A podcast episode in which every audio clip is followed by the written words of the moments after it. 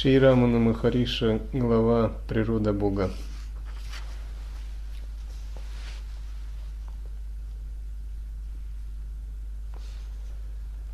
Вопрос. Бога описывают как проявленного и непроявленного.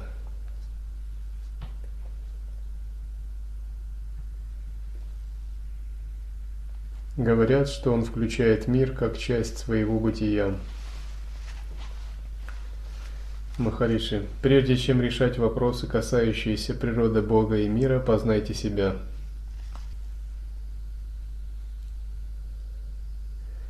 Вопрос. Мое самопознание включает познание Бога? Махариши, да, потому что Бог внутри вас.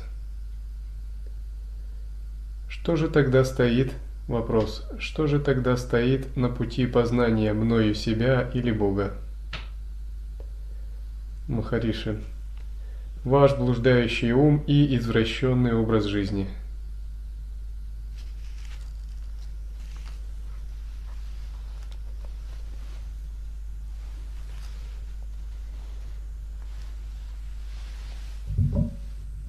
Теология или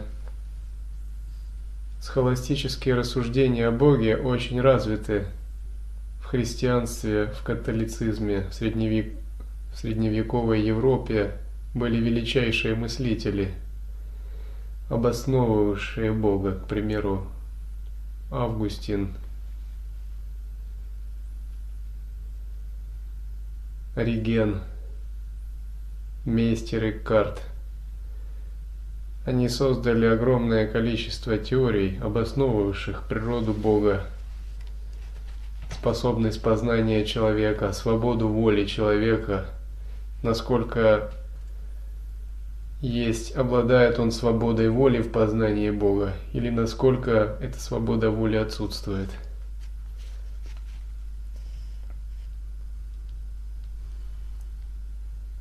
Однако Махариши здесь говорит, прежде чем решать такие вопросы, познайте себя.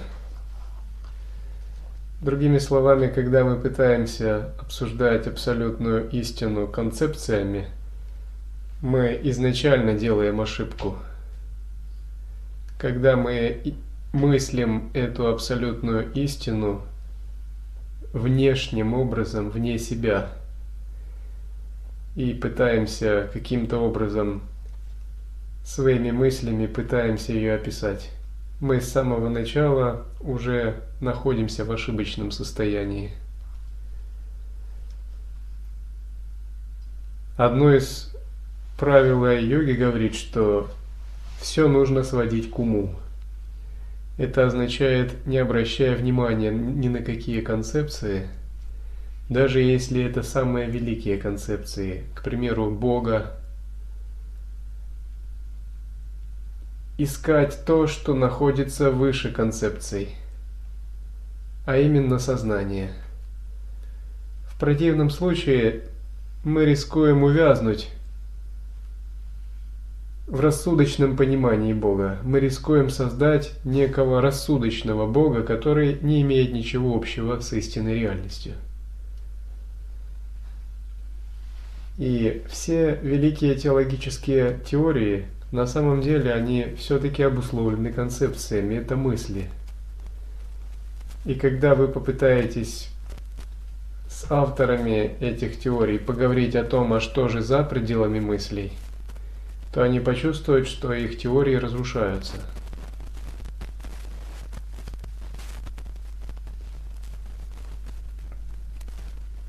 Но святые утверждают, что до тех пор, пока мы не выйдем, не преодолеем план мыслей и не выйдем за концепцией, чтобы обнаружить то непостижимое и не схваченное человеческой логикой – мы по-настоящему даже не прикоснемся к тому, что называют Богом.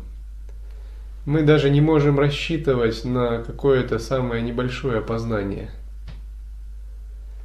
Поэтому святые говорят, что несмотря на все теории, наступает момент, когда ты начинаешь чувствовать Бога как собственное сознание. С этого момента и начинается учение лай-йоги.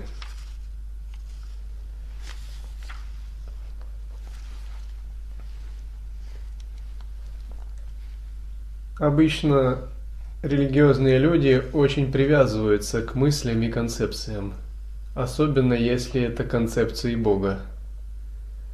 Потому что для них это очень дорогие концепции, и они готовы стоять насмерть за свои концепции. Так возникают религиозные распри. Но это всего лишь ментальные конструкции.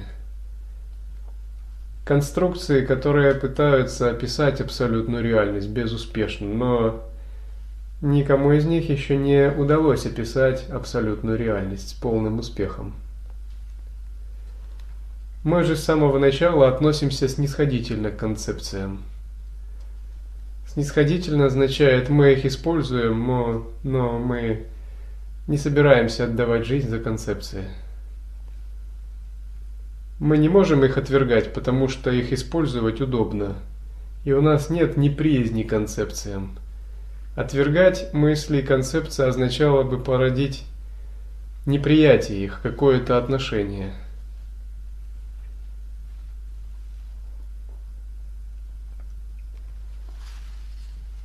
Принцип «все сводить к уму» означает, что мы ищем источник всех концепций и обнаруживаем, что он заключается в нас самих. Тот, кто думает о Боге, это я.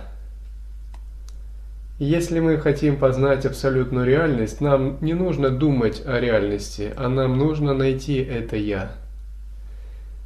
Пристально всмотревшись, нам нужно полностью понять, что собой представляет «я».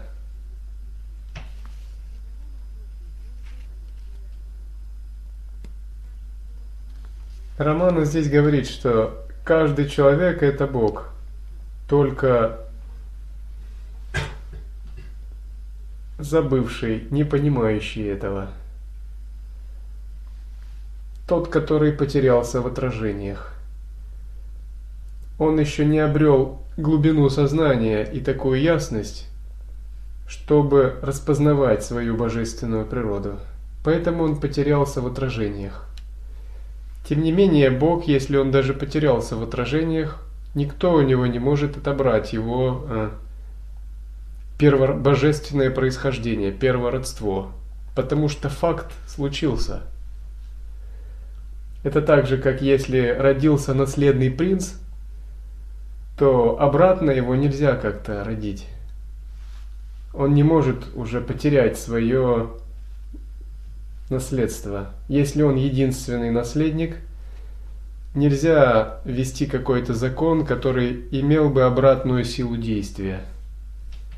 Таким же образом святые говорят, что даже если живое существо потерялось в иллюзиях, тем не менее его Божественное первородство не может быть оспорено никем. Даже если он испытывает страдания и пребывает в гуще заблуждений. Тем не менее, он никогда не терял свое божественное происхождение.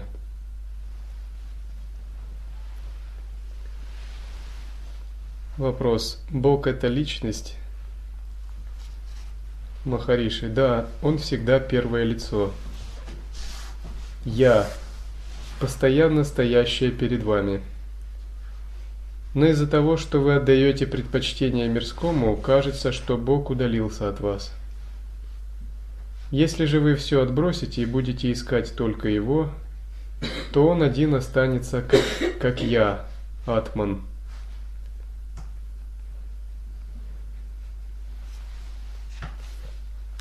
Концепция личностного Бога многими неправильно понимается.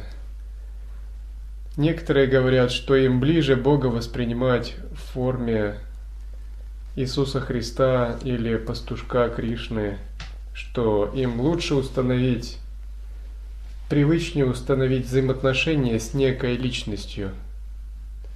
И они так рассматривают личного Бога. Однако Святые говорят, что эти методы для духовно недоразвитых. Я это не сам говорю, я буквально цитирую одного величайшего святого, достигшего радужного тела. Он смеется и говорит, если тебе хочется обниматься со своими э, проекциями, ты можешь это делать. но знай, что это всегда части твоего же ума, а не есть нечто внешнее. Как бы они специально делают такие шокирующие заявления, чтобы обнажить природу реальности. Но на самом деле э, практика с формой, в ней нет чего-то плохого, и мы тоже используем форму. Важно то, как мы относимся к форме. Есть два принципиально разных отношения к форме. Первый – это двойственность, второй – недвойственность. Двойственность означает э, полностью полагать себя объектом, а форму, которой ты поклоняешься, э, себя полагать субъектом, а форму, которой ты поклоняешься, объектом. Однако Шанкара, он принципиально занимал такую позицию. Он говорил, что тот, кто поклоняется э, внешней форме, не понимая, что она едина с его умом, попадает в очередные иллюзии – что это очередное тонкое неведение, тонкая двойственность, и он не может достичь освобождения. И поклоняющиеся божествам в двойственности впадают в иллюзию или в зависимость так же, как э, животные впадают в зависимость от людей.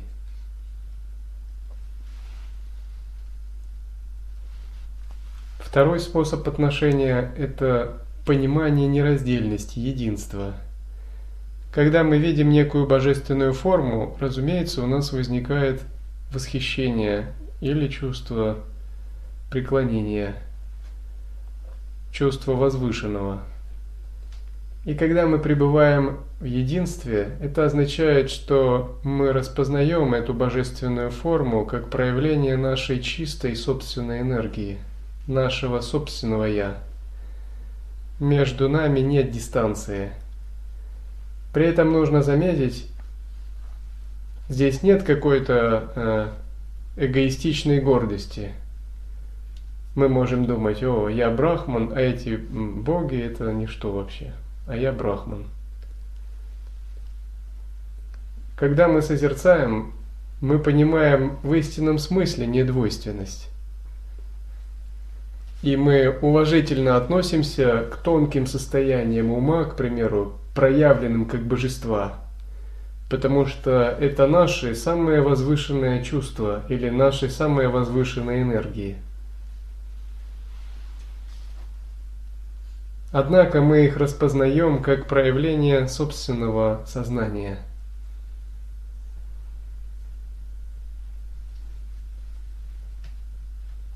Другой подход к личностному восприятию абсолютной реальности заключается в простом присутствии. Мы понимаем, что эта личность – это есть мы сами.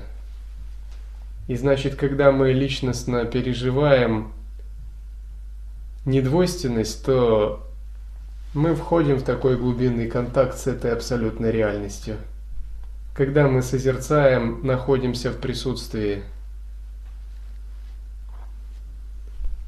Тогда мы начинаем чувствовать его как то, что проявляется внутри нашей личности, как нечто глобальное и глубинное, что начинает растворять нашу личность, до тех пор, пока личность не растворится.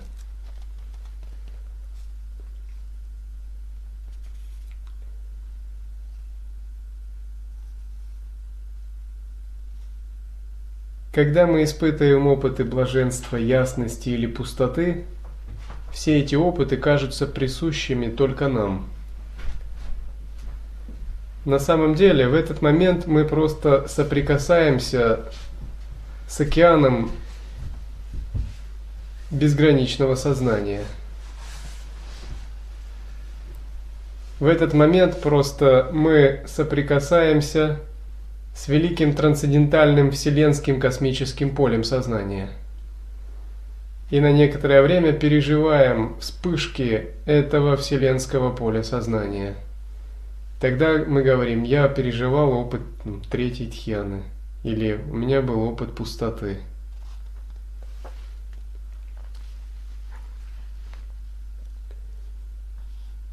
И у нас остается все-таки еще неведение, мы говорим, это я переживал.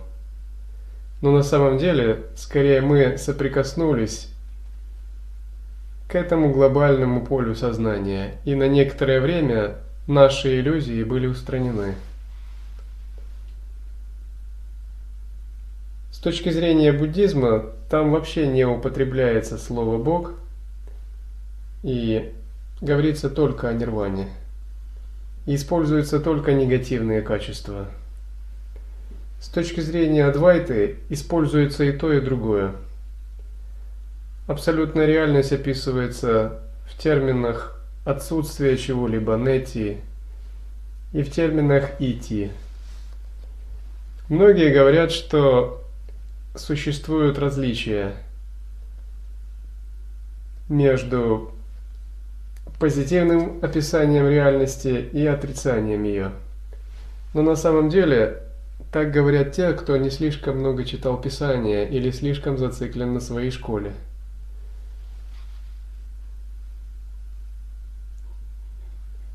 палийском каноне Стхавира Вады есть сутры, которые говорят об Атмане.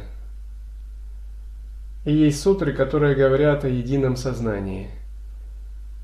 И поскольку эти сутры были очень древние и авторитетные, их не могли игнорировать буддисты, но они полностью проводят идею веданты –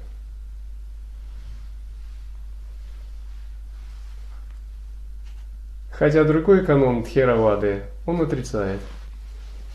Буддизм Махаяны и Ваджаяны говорит о светоносном уме, который проникает во все формы. Если вы сравните с писаниями Упанишат, то здесь никак, нет никакой разницы. Наконец, высшее учение в буддизме – это нигмапинский дзогчен, который соответствует лая-йоге, анутара тантры – и если исследовать историю, как появился Дзекчен в Тибете, и Бонский, и Нигмапинский, то история примерно такова.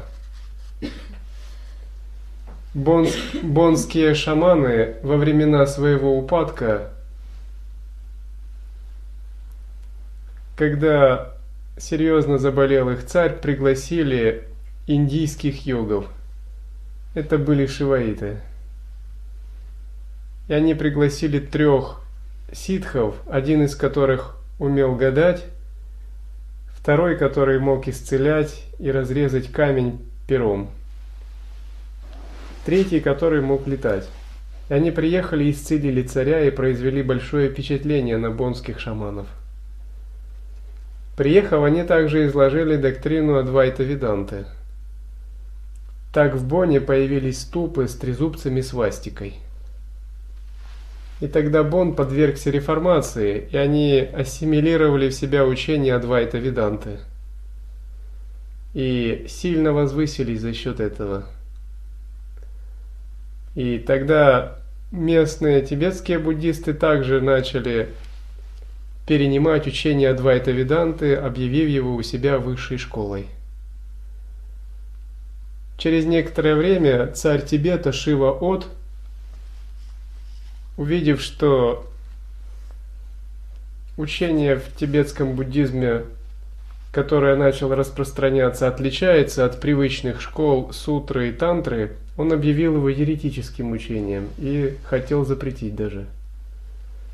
Поэтому тексты Анутара Тантры, говорящие о великом совершенстве спонтанной реализации, начали прятать.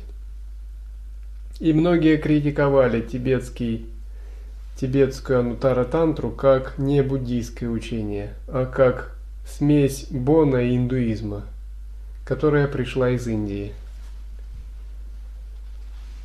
Но на самом деле это Адвайта Виданта, Лая Йога, Упанишат и учение ситхов, которое проникло в Тибет.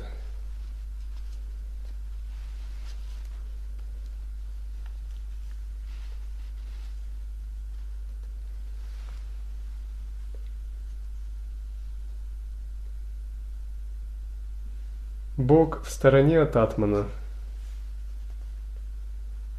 Атман – это Бог. Я есть – это Бог. Такой вопрос возникает, потому что вы привязаны к эго. Он не поднимется, если вы держитесь за истинное «Я», ибо оно не хочет и не может о чем-либо спрашивать. Атман буквально переводится как «самость». Чувство «я» внутри нас и является этим Богом.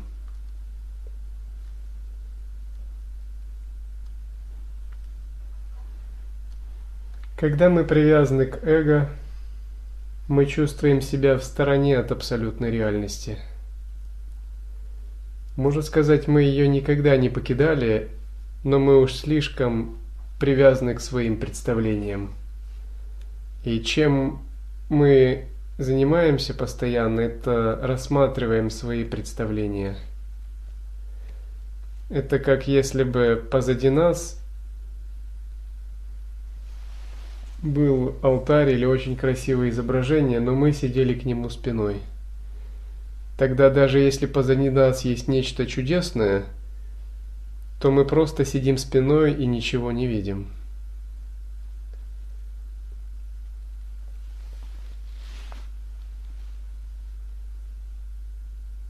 Вопрос не поднимется, если вы держитесь за истинное «Я», ибо оно не хочет и не может о чем-либо спрашивать.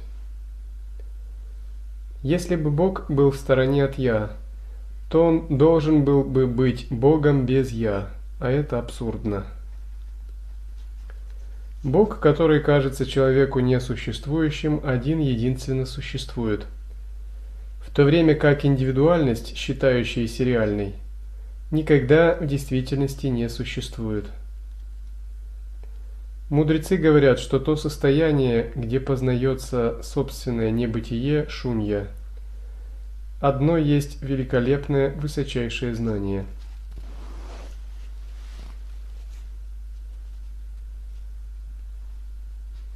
Святой старец Иосиф Афонский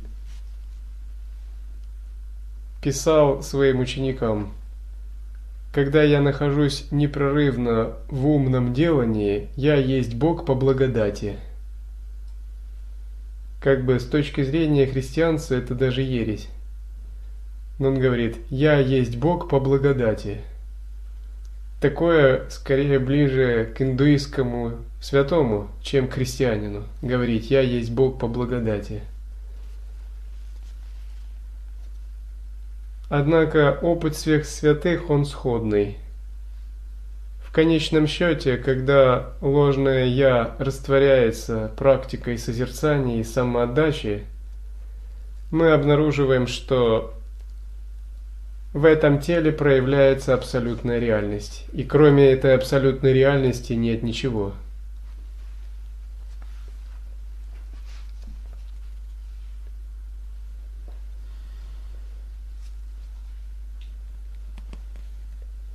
Сейчас вы думаете, что являетесь индивидуальностью, что имеется Вселенная и Бог пребывает вне космоса. Поэтому есть идея отделенности. Она должна уйти, ибо Бог не отделен от вас или космоса.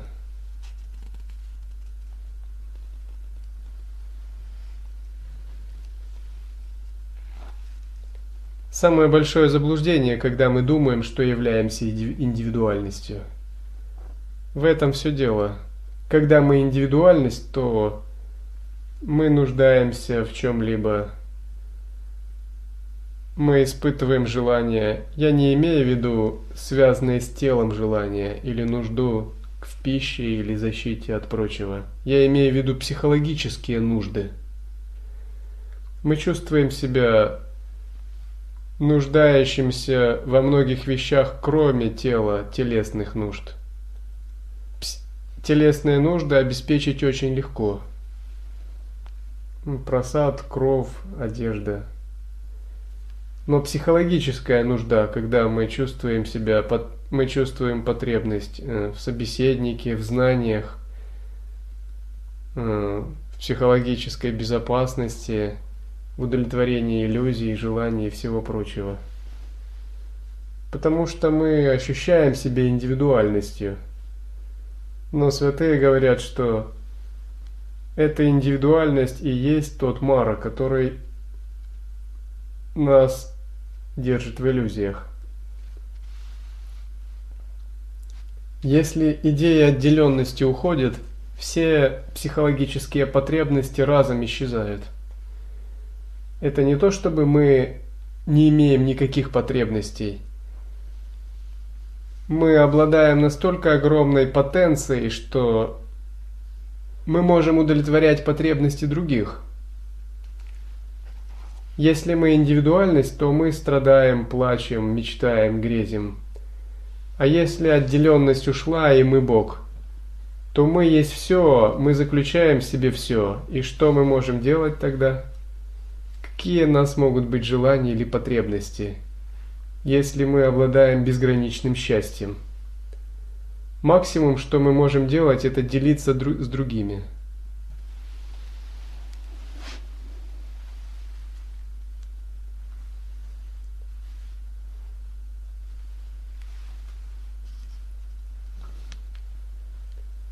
Все дело в этой, в этой отделенности.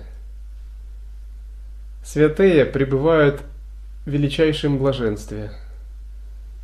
Они пребывают в таком блаженстве, которое трудно представить обычному человеку. Они думают, не думают, а чувствуют умом и телом. Как я счастлив! Это так чудесно, это неописуемо чудесно. Жаль, что другие не видят этого. Какие же они несчастные. Какие они утомленные, озабоченные. Этот нектар падает с неба, и на них в том числе он под ногами. Это золото и алмазы на стенах и на деревьях. Они словно слепые. Какие же они бедные. Как они у Бога живут, и я должен сделать все, чтобы открыть им глаза на реальность. Вот так думают святые. И они думают, несмотря на то, что этот нектар и сверху, и снизу, и под ногами, и живые существа пьют его и купаются, тем не менее, они его словно не замечают. Поэтому они вместо того, чтобы танцевать в безумной радости непрерывно и петь пребывая в сахаджа самадхи, они пребывают в своих мыслях, грезах, страдают и прочее. Поэтому у того, кто растворил свою индивидуальность и ушло чувство отделенности, у него больше нет никаких вопросов. У него есть одни ответы. Вопросов нет.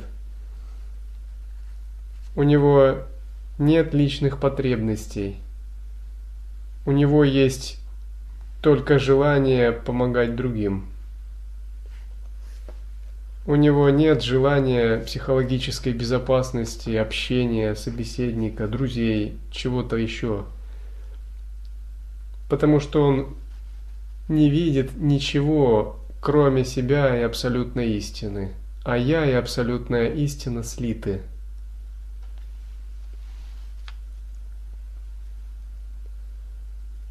Таким образом, Бог живет не только в сердце каждого.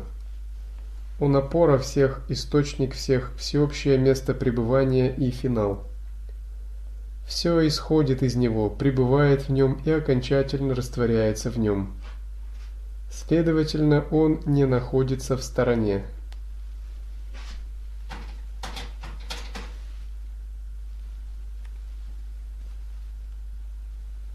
Даже когда вы не освоили созерцание,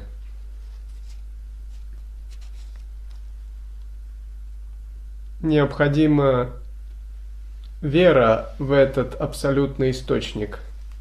Если у вас нет веры, а есть только эгоистичная устремленность или решимость, ну, вам надо быть очень мужественным человеком. Если у вас нет понимания, а вы практикуете асаны, пранаямы и концентрацию на собственных внутренних данных, на собственной решимости, как некий отчаянный человек, вы можете в конце концов достичь реализации. Однако вам не на что больше надеяться, и когда ваша воля потерпит неудачу, а она когда-нибудь обязательно потерпит неудачу, и когда ваше эго э, где-то ошибется, у вас ничего не останется, и вы можете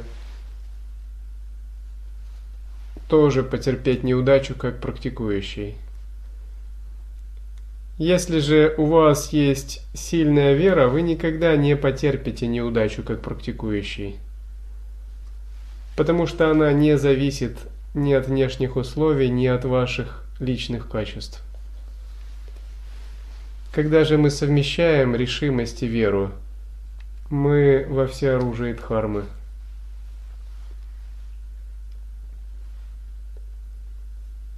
До тех пор, пока созерцание не освоено, вера, можно сказать, она бессознательная, то, что называют слепая вера. Когда освоено созерцание, вера – это ваше переживание присутствия за пределами концепции. Собственно, вы уже четко знаете, вы четко осознаете свой объект веры – вы знаете, это ваша собственная осознанность и ничто другое. Вы не сомневаетесь и не ищете ее где-либо еще, кроме как в самой осознанности. И ваша вера это уже не вера, а уверенность понимании.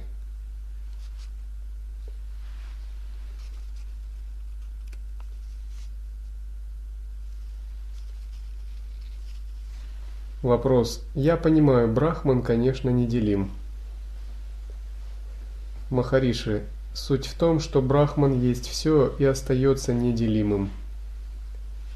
Он всегда реализован, однако человек не осознает это и должен прийти к такому знанию. Знание подразумевает преодоление препятствий, которые мешают открытию вечной истины, что Атман, индивидуальное Я, тождественен Брахману. Эти препятствия, взятые вместе, формируют вашу идею об отделенности как индивидуальности.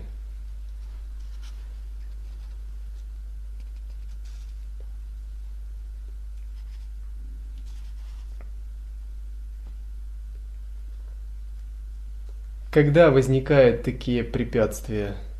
Когда возникает такая идея об индивидуальности? когда включаются концепции и когда есть опора на сформированный опыт. И когда включаются концепции и сформированный опыт, теряется созерцание. Если созерцание не теряется, концепции не вредят. Однако, если созерцания не было, или если оно было и оно теряется – то тогда возникает такая идея индивидуальности. Практика сводится к тому, чтобы искоренить идею индивидуальности. Не то чтобы искоренить саму индивидуальность, а искоренить отождествление с индивидуальностью. Понять того, что индивидуальности как таковой никогда не было – На самом деле это сложно, сложнее, чем мы думаем.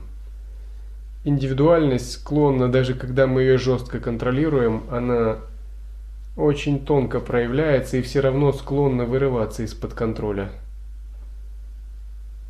Индивидуальность проявляется через оценки и рассуждения, рассудочную деятельность, которые опираются на прошлый опыт –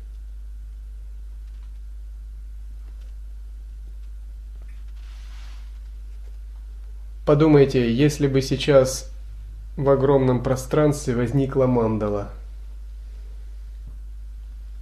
Прежде чем вы успели бы что-то подумать, у вас бы возникло восхищение, если бы возникла огромная мандала, 3 на 5 километров, сияющая из золота. Вы подумали, вот это здорово, это божественное. Или подумали, это какой-то чудесный знак –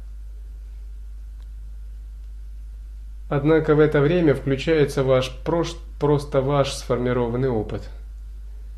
Вы четко знаете, что это хорошая вещь. Потому что вы усвоили уже, что есть хорошо, а что есть плохо для вас. Но в абсолютном смысле нет ни хорошего, ни плохого. А если появится нечто дурное и непривлекательное, вы обязательно оцените его и породите ощущение дурного, неправильного, непривлекательного. Если вы увидите э, труп кошки или собаки разложившейся, вы подумаете, это дурное, скверное. Потому что у вас уже есть оценки на основе прошлого опыта. Однако святые говорят, когда труп кошки и собаки станет для вас мандалой, когда эти вещи уравняются, и вы не будете, видя то и другое одними глазами, будете видеть все абсолютным. Тогда вы сотрете свой сформированный опыт. Асанга в Гималаях молился и медитировал на Майтрею, начитывая мантры 12 лет. Майтрея не появлялся ему, несмотря на то, что он выполнял практику 12 лет. Отчаявшись, он покинул место для ретрита и пошел на рынок.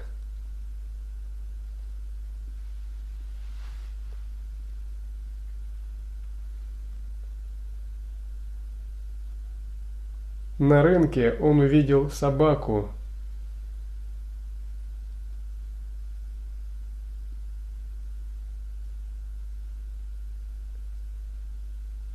У этой собаки гноилась рана. И в ране были черви. Тогда он подумал, рану надо залечить. Но если червей вытаскивать, то червям можно причинить вред.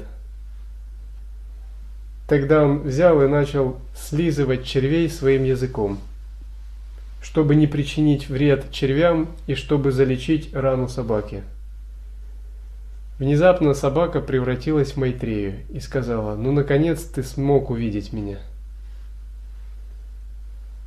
Тот сказал, «Я 12 лет, 12 лет я читал мантры и практиковал, а ты не намекнул даже на мне, у тебя нет сострадания». Майтрея сказал, «Я всегда был с тобой». Я пытался тебе показаться, и ты не замечал меня. Я проявлялся тебе в виде такого, такого, но твоя двойственность не давала увидеть меня. И сейчас даже я... Ты меня заметил в облике собаки. И только благодаря тому, что у тебя ушло развлечение на чистое и нечистое, и ты обрел такое сострадание, что смог слизывать червей с раны собаки, чтобы не причинить вред живым существам. Только сейчас я смог проявиться. Другими словами, Асанга породил чистое видение благодаря своей практике, отсек развлечения на чистое и нечистое, преодолел в себе всю двойственность, только тогда Майтрея сумел проявиться в нем, в его потоке ума.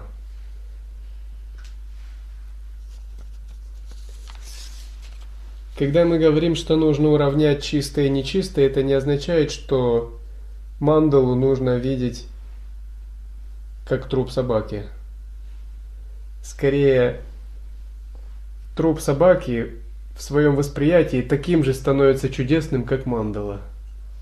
Все становится совершенным, все становится абсолютно чудесным. Вначале мы понимаем, что чудесное и совершенное и чистое только некоторые вещи. К примеру, мандала, духовная практика, переживание самадхи и прочее.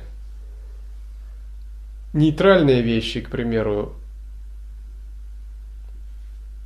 то, что обычные быто, бытовые вещи и прочее, еда, мытье тарелок, рубка дров – общение. Это нейтральные, это не чудесные и не совершенные вещи. Взаимоотношения э, по служению и прочее. Также есть скверные вещи. Скверные вещи – это то, что за границей нашей человеческой энергии. Страдания, страх, боль, смерть, демоны, духи, болезни, грязь, э, ядовитые насекомые и прочее. И у нас есть четкая градация одного и другого. Когда мы чувствуем запах благовоний, это чудесные вещи. Запах просады – это нейтральные вещи. Скверные запахи – это то, что воспринимается как нечистое. Либо звуки. Однако, когда мы пребываем в истинном созерцании, постепенно у нас все выравнивается и все становится чудесным, чистым и совершенным. Поэтому говорят, для истинного практика каждая гора Кайласа, каждый лес Вриндаван, каждый монах Будда.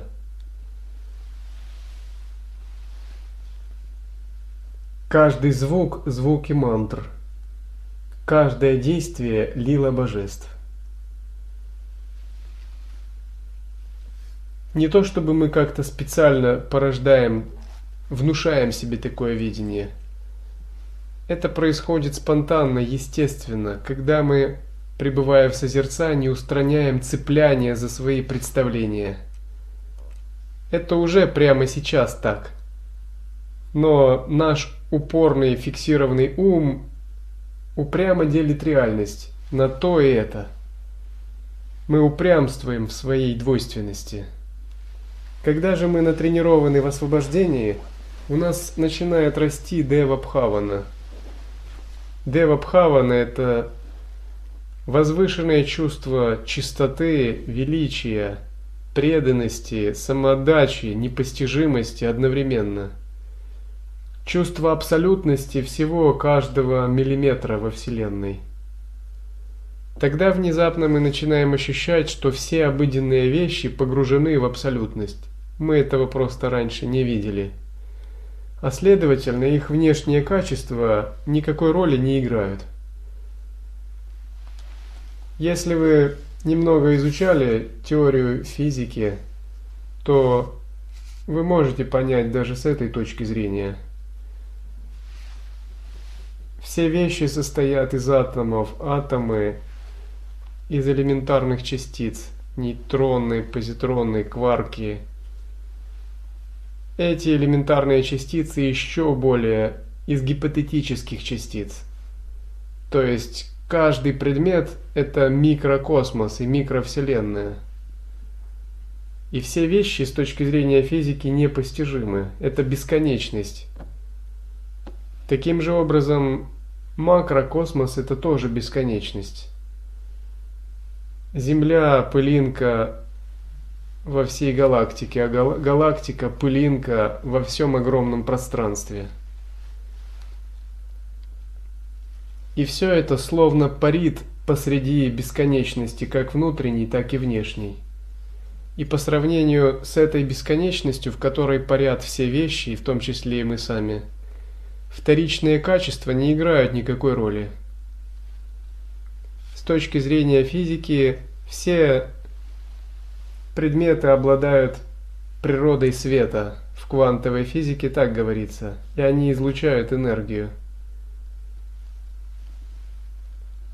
Риши Упанишат это открыли задолго до квантовой физики и говорят, что в этом нет чего-то нового.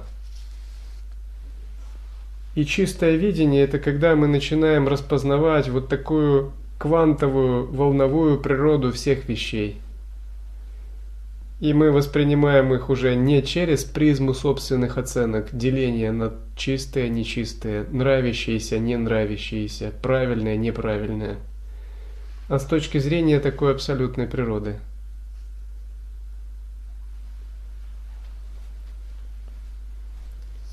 Вопрос. Бог это то же, что и Атман? Атман известен каждому, но не отчетливо. Вы всегда существуете. Это бытие есть Атман. Я есть имя Бога.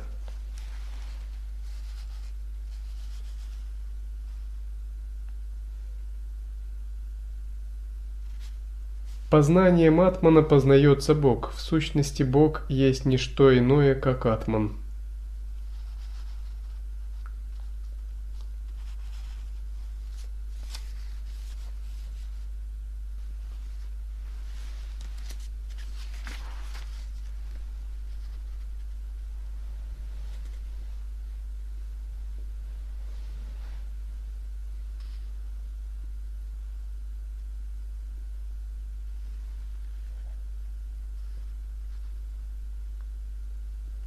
Познайте, что вы есть совершенный сияющий свет, который не только делает возможным существование Царства Божьего, но также позволяет ему быть видимым, словно какие-то замечательные небеса.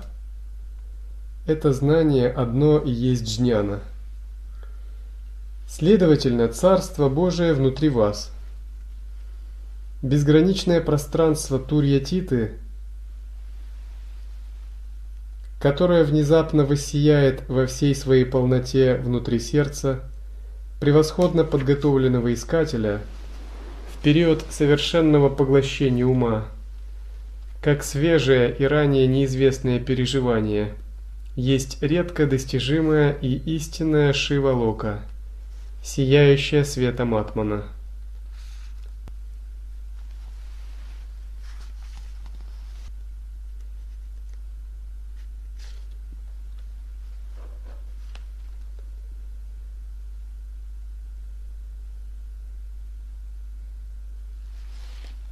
Когда мы сможем распознавать этот совершенный сияющий свет? Когда наше непрерывное осознавание, удерживаясь, начнет распространяться. И когда нам удастся на нем так сконцентрироваться, чтобы оно приобрело глубину, и внезапно мы начинаем восхищаться этим осознаванием и его глубиной. Тогда больше делать ничего не нужно – эта глубина сама по себе растворяет все наши привычные впечатления.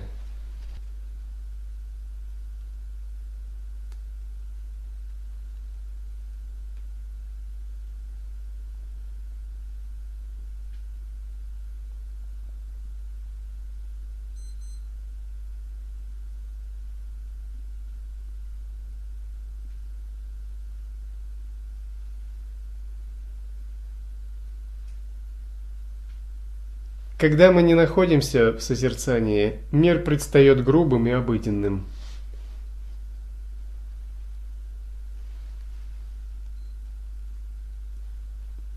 Из-за того, что мы обыденные. Когда мы находимся в нем, все становится абсолютным.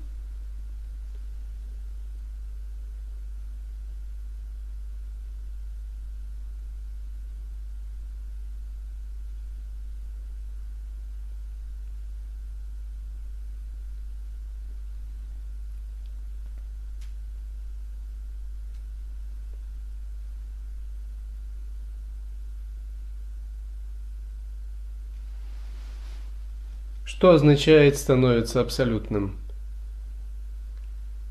Стены дают учение, коровы воспевают баджаны. На кухне Будда готовит просад.